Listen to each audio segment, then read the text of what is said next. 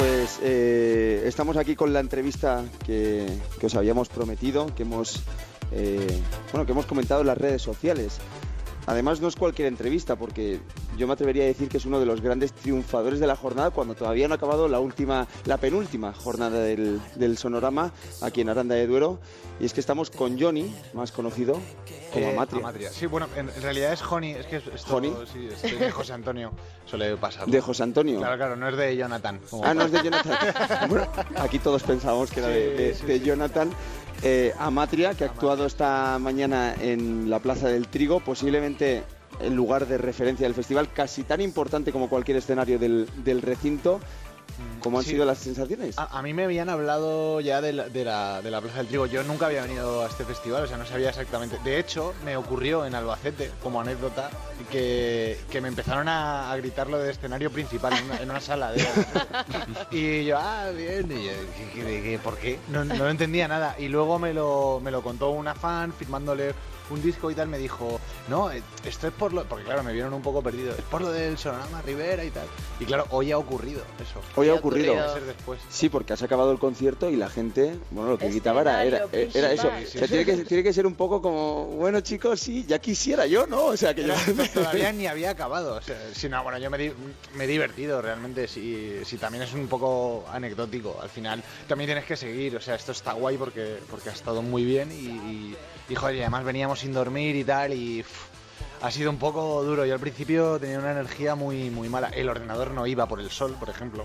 No me extraña porque calor en Aranda, Es que, eso sí que... Estaba ardiendo. Y, y al final hemos conseguido poniendo, dándole sombra con un ventilador y tal. Y, Abanicándolo un poquito. abanicándolo, sí. Al final ha ido, es el cuarto, el cuarto integrante, o sea que tiene que, tiene que ir bien. ¿Cómo son las nuevas tecnologías? El cuarto integrante, ¿eh? El Sí. ordenador. Claro, Increíble. claro, es que yo realmente trabajo con un ratón. O sea, a ver, también toco y, y toco guitarra y tal, pero yo cuando produzco y hago los discos, la mayor parte del tiempo estoy con un ratón editando cosas y utilizo samples orgánicos, a lo mejor, pero pero es, es- es- lo hago con ratón. O sea, no. Es que es el cuarto integrante realmente. El octavo pasajero, el cuarto integrante. Sí, sí, mm, sí. Es- es- eh, estamos escuchando, eh, como muchos de nuestros oyentes ya sabrán, El Golpe de Amatria, una de las canciones eh, posiblemente de las que más, por así decirlo coloquialmente, lo ha petado del, del último, de tu último trabajo.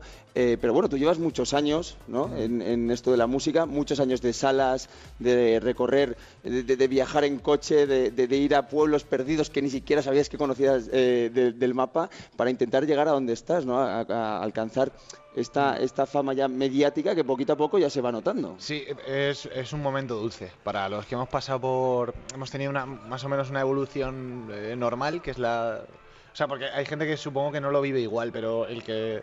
el- en general, yo creo que los guerreros, que les llamo yo, que son todos los compis de, de las bandas y tal, pasamos por cosas muy duras, entonces es como muy dulce, ¿no? Encontrar de repente. Es como que eh, eh, tienes un sitio, ¿sabes? Es una sensación eh, dulce, muy dulce. Y una recompensa y, y luego poder vivir de ello también, que yo ya hace año y medio que ya vivo de esto, con producciones y tal, pero que es. No sé si es eso, es, es dulce, sí.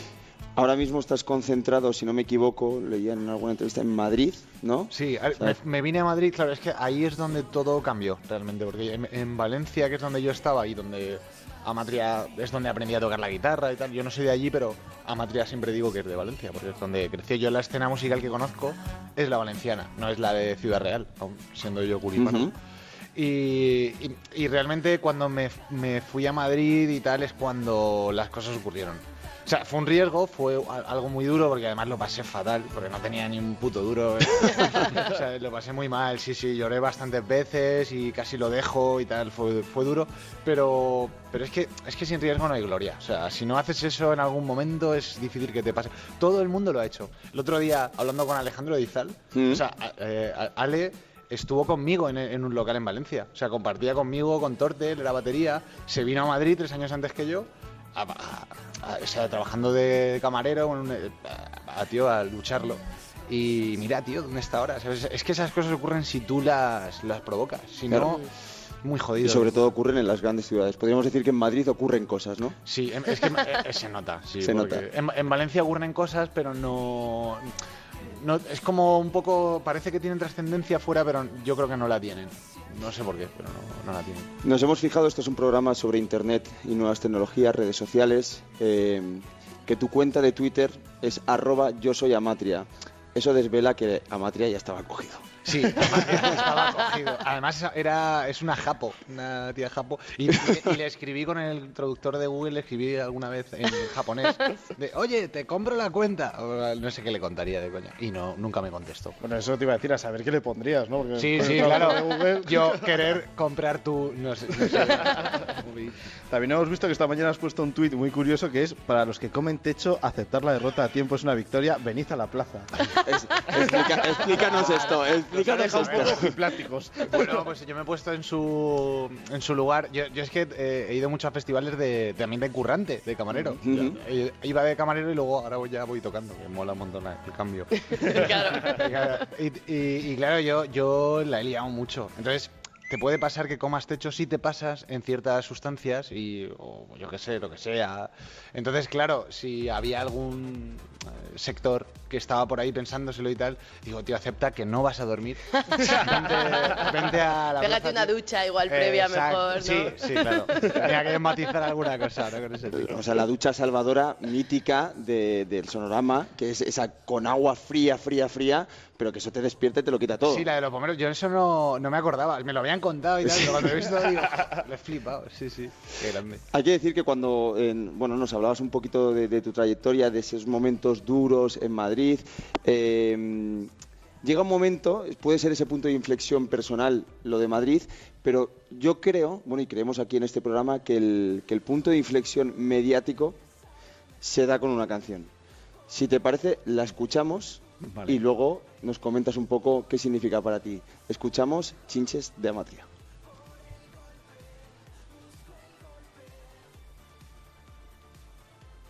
Estamos teniendo problemas para que entre. Seguramente nuestro técnico está diciendo, ahora. Lo que tiene el directo.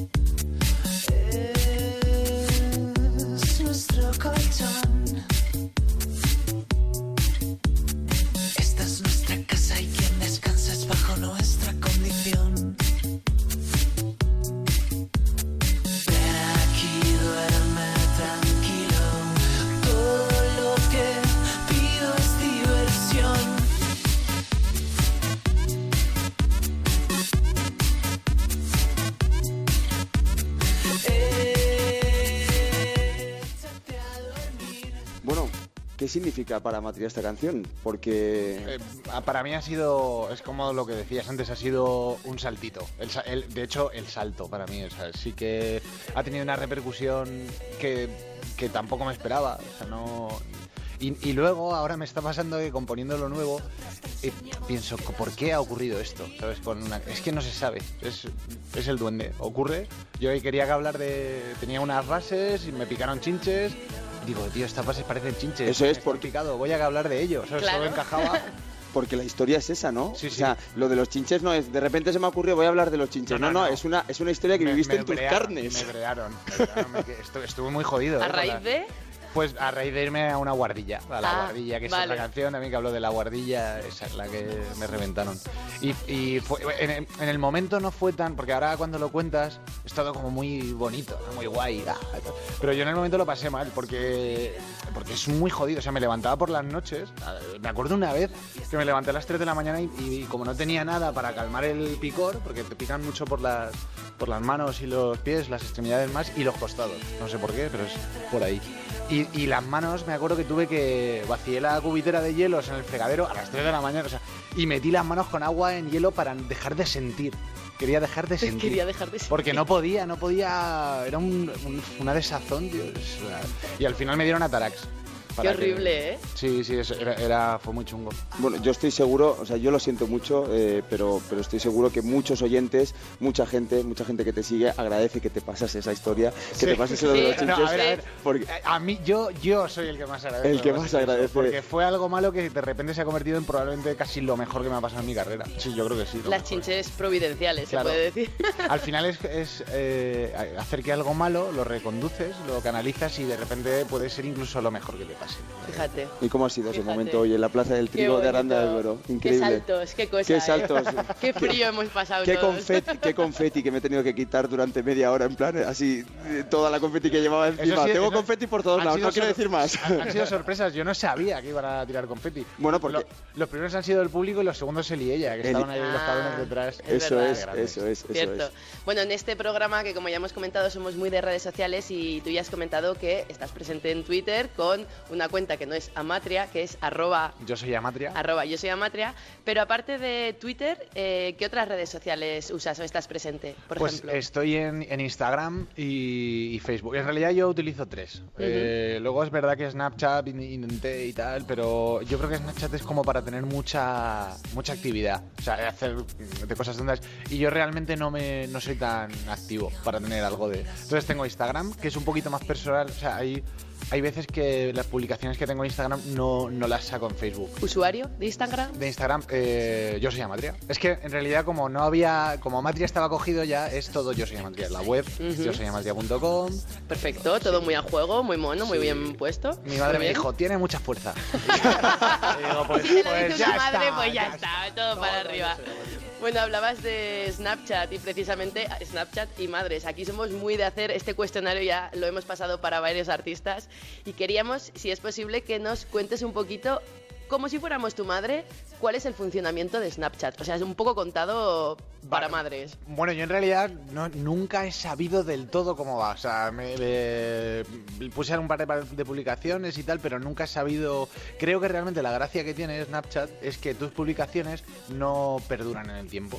Entonces pueden ser mucho más cutres que, que lo que, que lo que sí. Yo creo que es así, ¿no? Es de lo que vive. el- el- que de hecho ahora Instagram le ha copiado. Exacto. Y ahora ya, ¿qué va a pasar? No sabemos. Porque la gente lo está utilizando, lo Instagram. Mm. De hecho, yo el otro día hice un vídeo y, claro, teniendo todo en la misma red, a lo mejor sí que se la cargan un poco. ¿Tienes algún usuario barra usuaria bloqueado, bloqueada en Twitter o Instagram? ¿Confesable? Eh, sí, alguno. alguno Eh, Mira, oye, es uno usuario. de los primeros que nos dice que tiene alguien bloqueado. Sí, pero no es es confesable. que- no. Hombre, no, es que de hecho no me acuerdo de que sé que tengo. Ya, Eh, saca el móvil, saca el móvil. No, no, ni de coña. No, se dice el, peca- el pecado y no el pecador. Exacto, Eso, eso. exacto. Bueno, en tema de inconfesabilidad, aplicaciones inconfesables que tengas instaladas en el móvil. ¿Tienes Pokémon Go? Tengo Pokémon Go. ¡Oh! ¡Bravo! No, no, a ver, un momento, un momento, un momento. Un momento, no cantéis victoria, no ¿Qué cantéis victoria. Porque, porque tengo Pokémon Go porque me- eh, yo soy muy friki de la tecnología. Todo, todo me lo dejaron, lo pruebo y tal, pero no me gusta. Oh, no. Claro, o sea, por eso decía que, que no cantes. Sí. Bueno, Pokémon Go no, pero yo no sé si nos podrías contar igual brevemente, porque ya nos vamos a ir de hora, pero ¿qué es lo más raro, lo más curioso o algo anecdótico que, que para lo que te hayan servido, digamos, las redes sociales?